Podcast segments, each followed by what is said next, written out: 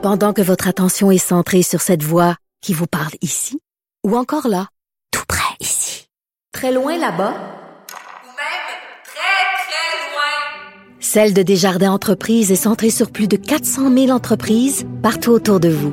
Depuis plus de 120 ans, nos équipes dédiées accompagnent les entrepreneurs d'ici à chaque étape pour qu'ils puissent rester centrés sur ce qui compte, la croissance de leur entreprise.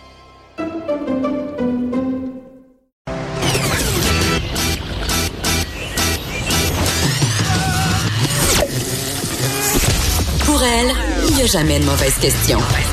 De 13 à 15. Les effronter. Avec Geneviève Peterson.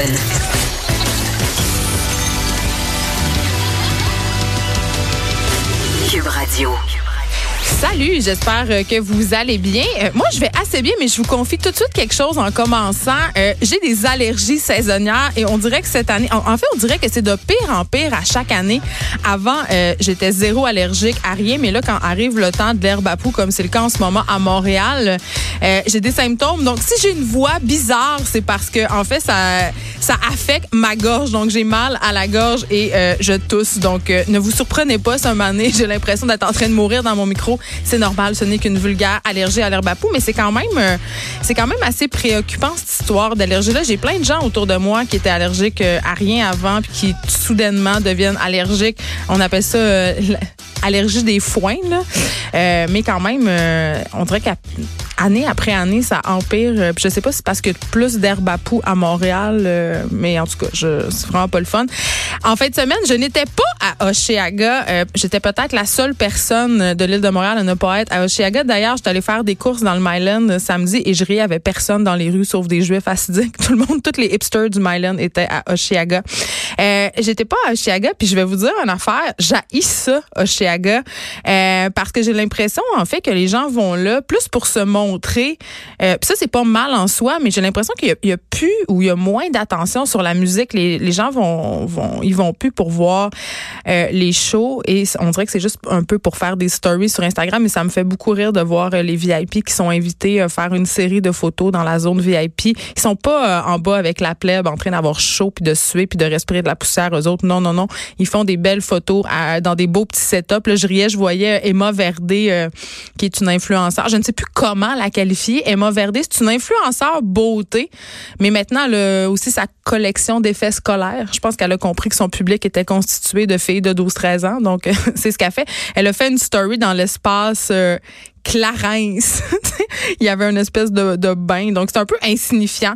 Euh, je comprends l'idée euh, d'aller là-bas puis d'avoir des beaux looks. J'aime la mode, vous le savez, mais on, je sais pas. Ça, ça, me, ça me gosse euh, la, fin de semaine de Chiaga. J'essaie de même pas aller sur Instagram tellement que c'est juste ça, les stories, dans les stories de mes amis. Mais il y en a une qui est allée à Oshiaga et qui était là pour la musique. C'est notre collaboratrice Élise Jeté. Elle va être avec nous pour revenir justement euh, sur ce festival. Elle nous a parlé vendredi. Euh, en fait, c'était très drôle sa chronique. J'ai envie de savoir si elle a vu les mauvais festivaliers euh, dont elle nous parlait, le dont la fille assise sur les épaules de son chum qui cache tout le monde, les gens qui ont des drapeaux, les gens qui s'installent trop. Donc, je vais, on va savoir si elle, les a rencontrés ces mauvais festivaliers ou si les gens l'ont écouté et se sont comportés de façon euh, exemplaire et adéquate. On va voir aussi euh, l'ancienne cycliste et ex-olympienne Lynn Bessette qui se présente à l'investiture du Parti libéral du Canada dans Brome, Missisquoi. Donc, elle sera avec nous euh, tantôt. La semaine dernière, Marie-Pierre Morin a fait la manchette pour plusieurs raisons, hein, pour ses cheveux, mais aussi parce qu'elle a déclaré ne pas être certaine de vouloir d'enfants. En fait, dans l'article du L Québec, elle fait, fait euh, la couverture, euh, magnifique couverture, très belle. Je suis pro ses cheveux courts, j'arrête pas de le répéter. Euh, notre, collaboratrice Pamela Dumont va nous parler de natalisme. Donc, on va se demander pourquoi les gens décident de ne pas avoir d'enfants et surtout aussi pourquoi c'est tabou de le dire. Pourquoi on a fait une nouvelle avec le fait que Marie-Pierre Morin euh, faisait cette sortie-là à propos justement euh, des enfants? Et évidemment, impossible de ne pas parler des deux fusillades qui ont eu lieu ce week-end aux États-Unis. Euh, on rappelle le, bilan euh, des morts à El Paso. 21 personnes ont perdu la vie. En Ohio, on est rendu à 9 morts, donc c'est 30 morts. Et le bilan va peut-être encore malheureusement augmenter parce que euh, dans le cas de l'Ohio notamment, il y a 26 ou 27 blessés. Donald Trump a blâmé les jeux vidéo violents aujourd'hui durant sa conférence de presse. pas juste pour la fusillade, les fusillades de El Paso et de l'Ohio, pour expliquer l'ensemble des fusillades qui ont causé euh, comme beaucoup de morts aux États-Unis. On va avoir Normand Lester qui va nous faire une analyse de ce discours-là. On va avoir Julie Lesage aussi, qui est une Québécoise qui habite à Houston, au Texas, et qui possède elle-même une arme à feu euh, pour se défendre. Mais euh, je veux juste revenir un peu avant sur les événements euh, du week-end. Vous savez, c'est la 251e fusillade de masse à survenir aux États-Unis cette année. Euh, ça, ça veut dire qu'il y a eu plus de fusillades que de jours écoulés en 2019. Il y a seulement 216 jours d'écoulés. en 2019 et 251 fusillades. Ça a absolument, euh, ça a aucun sens. Et à El Paso, c'est une ville euh, quand même frontalière. 85% de la communauté est d'origine hispanique. Le tireur, un homme blanc de 21 ans que je refuse de nommer, a fait 1000 kilomètres de route pour venir tuer des gens majoritairement, ben en fait des, des Mexicains à grande heure d'affluence parce que les gens étaient là pour acheter des fournitures scolaires pour leurs enfants. Et euh, il y a une maman qui a perdu la vie en protégeant. En fait, on pense, c'est pas confirmé qu'elle aurait voulu protéger son bébé de deux mois. Elle est tombée sur son bébé en mourant et euh, c'est à l'hôpital quand ils ont analysé les blessures du poupon qui, ont émis l'hypothèse qu'elle aurait voulu le protéger. Donc une histoire excessivement triste qui nous touche, qui touche le monde entier. Euh, le président Trump, c'est pas le seul quand même à blâmer euh, les jeux vidéo, le cinéma euh, et même la maladie mentale. Mais personnellement, je trouve que c'est un peu n'importe quoi.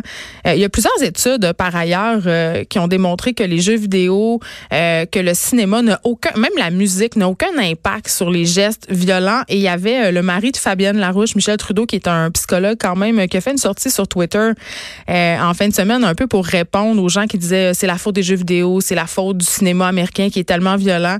Il disait, euh, tu sais, ça prend quand même à la base pour passer à l'acte, pour commettre un geste comme ça, un trauma, une blessure. Tu sais, a quelque chose euh, dans ces humains-là qui va pas. Là, c'est pas juste parce que tu joues euh, à des jeux de sniper à la PlayStation que tu te pointes dans un Walmart puis que tu tues des personnes. Tu sais, et évidemment, le problème qui est sur toutes les lèvres, mais c'est l'accessibilité des armes à feu aussi aux États-Unis. Là, on sait qu'il y a des, fusils, des guns, des carabines en vente au Walmart. Tu peux aller t'acheter du yogourt et un fusil. Et euh, fait intéressant et assez troublant à souligner, Walmart qui a fait une sortie pour dire que même si on diminué, si on veut, euh, la, leur offre d'armes à feu, ils vont pas cesser euh, d'en vendre. Et pour le tireur du Texas, quand même, il, il, a tué des gens avec un AK-47 démilitarisé. Et en Ohio, c'était une arme automatique. Il a pu tuer neuf personnes en moins d'une minute. C'est peut-être une partie du problème là, que ces, ces armes-là automatiques soient en vente, qu'on puisse se les procurer facilement. Euh, puis évidemment, mais il y a toute la question euh, du racisme. Euh, bon, le, tireur du Texas, un homme blanc, on le soupçonne d'être l'auteur d'un manifeste anti-immigrant euh, qui a été publié sur un forum de discussion d'extrême droite, puis qui dénonce l'invasion du Texas par les Mexicains. on en a parlé beaucoup aux effrontés cet hiver, des jeunes hommes blancs qui se radicalisaient sur Internet, qui trouvent euh, dans des forums de discussion euh, un terreau fertile pour leurs idées racistes, parfois même sexistes. Euh, ça nous rappelle le cas évidemment ici d'Alexandre Bissonnette. mais c'est quand même un, problème sur lequel les États-Unis et même le monde entier devront se pencher assez rapidement là, parce que le nombre de fusillades aux États-Unis, ça, je veux dire, ça arrête plus là. C'est absolument incroyable. Donc voilà, on va on va parler de ça. C'est impossible de pas en parler aujourd'hui. il y a un truc euh, qui est passé sur mon sur mon fil d'actualité en fin de semaine euh, sur Facebook qui me fait un peu sourire, mais qui m'a un peu inquiété. C'est un peu une histoire, c'est un peu le, cas Eric et Lola, mais d'un point de vue fiscal, OK? Donc, c'est un avocat montréalais qui est justement euh, très, très connu pour sa pratique du droit fiscal qui veut faire, euh, qui est en cours en ce moment pour faire reconnaître, euh, pour se faire rembourser par l'impôt une partie des frais qu'il a encouru pour le mariage de sa fille. Ok, on sait que quand on a, une entreprise, on peut déduire certains frais, notamment des frais de représentation, on, des dépenses promotionnelles. on considère que c'est du développement des affaires. Ben c'est ce qu'il invoque cet avocat-là, Monsieur Maître Robert Rage quand même 169 000 dollars de dépenses pour le mariage de sa fille Jacqueline. Et il avait sur 218 invités, il y en avait 97 qui étaient présents selon lui pour affaires. C'est-à-dire que les invités au mariage de sa fille lui auraient permis euh, de solidifier euh, ses liens d'affaires avec eux. Donc c'était des collègues, des confrères, des connaissances professionnelles, même des partenaires d'affaires. Euh, donc lui, c'est ça qu'il essaie de plaider il a été débouté euh, par Revenu Québec en 2012, mais il se réessaye encore. Il essaie de faire annuler la décision de Revenu Québec, euh, le refus, en fait, euh, d'obtempérer de Revenu Québec de lui rembourser ces dépenses-là. Et il conteste, en fait, l'interprétation de Revenu Québec sur la déductibilité des dépenses. Mais il y a trois affaires là-dedans un, euh, même s'il gagnait, Revenu Québec peut contester que c'est pour fin d'affaires parce que le but premier de cet événement-là, ce ne sont pas évidemment, ce n'est pas évidemment les affaires, c'est un mariage. Ensuite, un truc quand on veut se faire rembourser des choses à Revenu Québec, c'est que la dépense doit être raisonnable. Donc là, on, on sait, c'est 169 000 de départ de dépenses.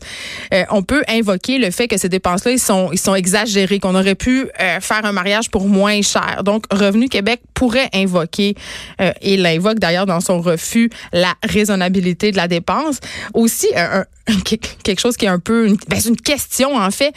Ça serait quoi le traitement fiscal des cadeaux de la mariée de son mari? les cadeaux en cash deviendraient-ils imposables? si le, mariage est, une occasion d'affaires, je veux dire, on peut, tant qu'à ça, euh, déduire, les, euh, je veux dire, imposer les cadeaux. Et je me demande, euh, en terminant, en tant qu'affaire, euh, si les frais de divorce peuvent être considérés comme une conséquence des affaires dont être déductibles. Mais quand même, si on avait accepté ça et si Revenu Québec avait été de l'avant, puis là, peut-être, bon, ils sont en cours en ce moment, je pense qu'ils vont le refuser, puis ça, même s'ils l'acceptaient, on pourrait encore, ils pourraient encore invoquer plein de raisons pour refuser. Mais si jamais ça passait, ça ouvrirait la porte à un paquet de dépenses qui sont pas présentement déductibles, on sait que beaucoup de travailleurs autonomes et d'entrepreneurs, euh, des gens qui ont des compagnies aussi, veulent euh, déduire le plus possible, évidemment, pour payer le moins d'impôts possible. Donc, c'est vraiment un peu comme le, euh, vraiment, vraiment le combat d'Éric et Lola de la fiscalité en ce moment. moi, je vais continuer à suivre ça parce que je trouve ça un peu drôle et j'ai vraiment envie de dire, tu sais, un gars s'essaye. Puis je pense que ce que cet avocat fiscaliste-là fait, ben c'est ça. Il s'essaye. En même temps, c'est un beau pied de nez. C'est comme un défi. C'est un défi pour lui. Mais évidemment, c'est un peu révoltant parce que s'il gagnait, ça veut dire que ça serait nous, en fait, les contribuables qui payerions euh, pour le vacan, le mariage, pardon, de, de sa fille Jacqueline. Donc, euh, non, je suis pas nécessairement d'accord avec ça. J'ai pas envie de payer pour euh, la madame Jacqueline qui a l'air, by the way, d'être une personne assez privilégiée dans la vie.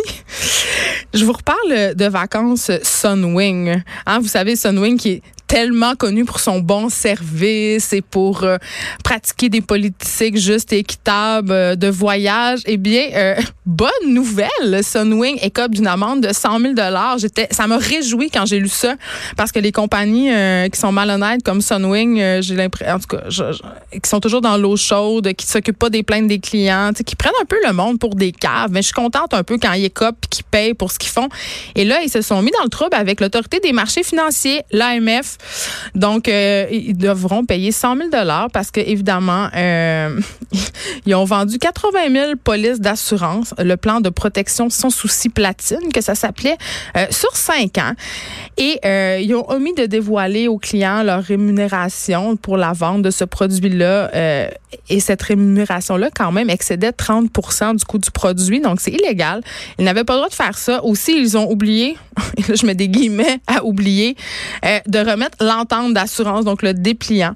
Euh, donc, c'est ça. Sunwing qui est obligé maintenant de payer 100 000 euh, à la compagnie de, à l'autorité des marchés euh, financiers en guise d'amende. Donc, une très bonne chose. Et là, je veux juste, il y a un truc qui m'a tellement fait rire. tu sais, Aaron Carter, le frère de Nick Carter qui était dans les Backstreet Boys. Il, est un peu au centre d'une controverse sur Instagram parce que, bon, il est connu pour son amour des animaux. Il sauve souvent des chiens dans des refuges et tout ça. Mais là, il a sauvé un bulldog dans un refuge californien la semaine passée. Et là, il a fait une story comme quoi le chien était à vendre pour 3500 dollars ou quelque chose de genre. Et là, les gens étaient vraiment fâchés. Euh, ça, ça Écoute, les gens étaient, on se sont plaints, ont écrit au refuge, à tel point que le refuge qui avait publié une photo euh, du gars avec le chien, de cette vedette avec son bulldog, euh, est obligé de dire qu'elle allait enquêter, qu'elle allait faire une mise à jour de cette affaire-là. Et là, euh, Aaron Carter s'est pas laissé faire. il a déclaré sur les médias sociaux, je possède ma maison, je fais plus de 3 millions de dollars par année, donc je n'ai pas besoin de vendre des chiens, mais on se rappelle qu'il était vraiment dans la merde financièrement. Aaron Carter était super endetté. Donc, euh, je je, me permets de douter un peu de, ces propos-là. Mais euh, les, les, internautes soulignent avec justesse quand même que lorsqu'on adopte un animal, c'est pas pour euh, le vendre. Et euh, si le chanteur veut aider des animaux, ben pourquoi il fait pas juste s'associer à un refuge? C'est quand même une question légitime. Un dossier très très important que je vais continuer à suivre pour vous amateurs de potins. Cube Radio. Jusqu'à 15, vous écoutez. Les effrontés.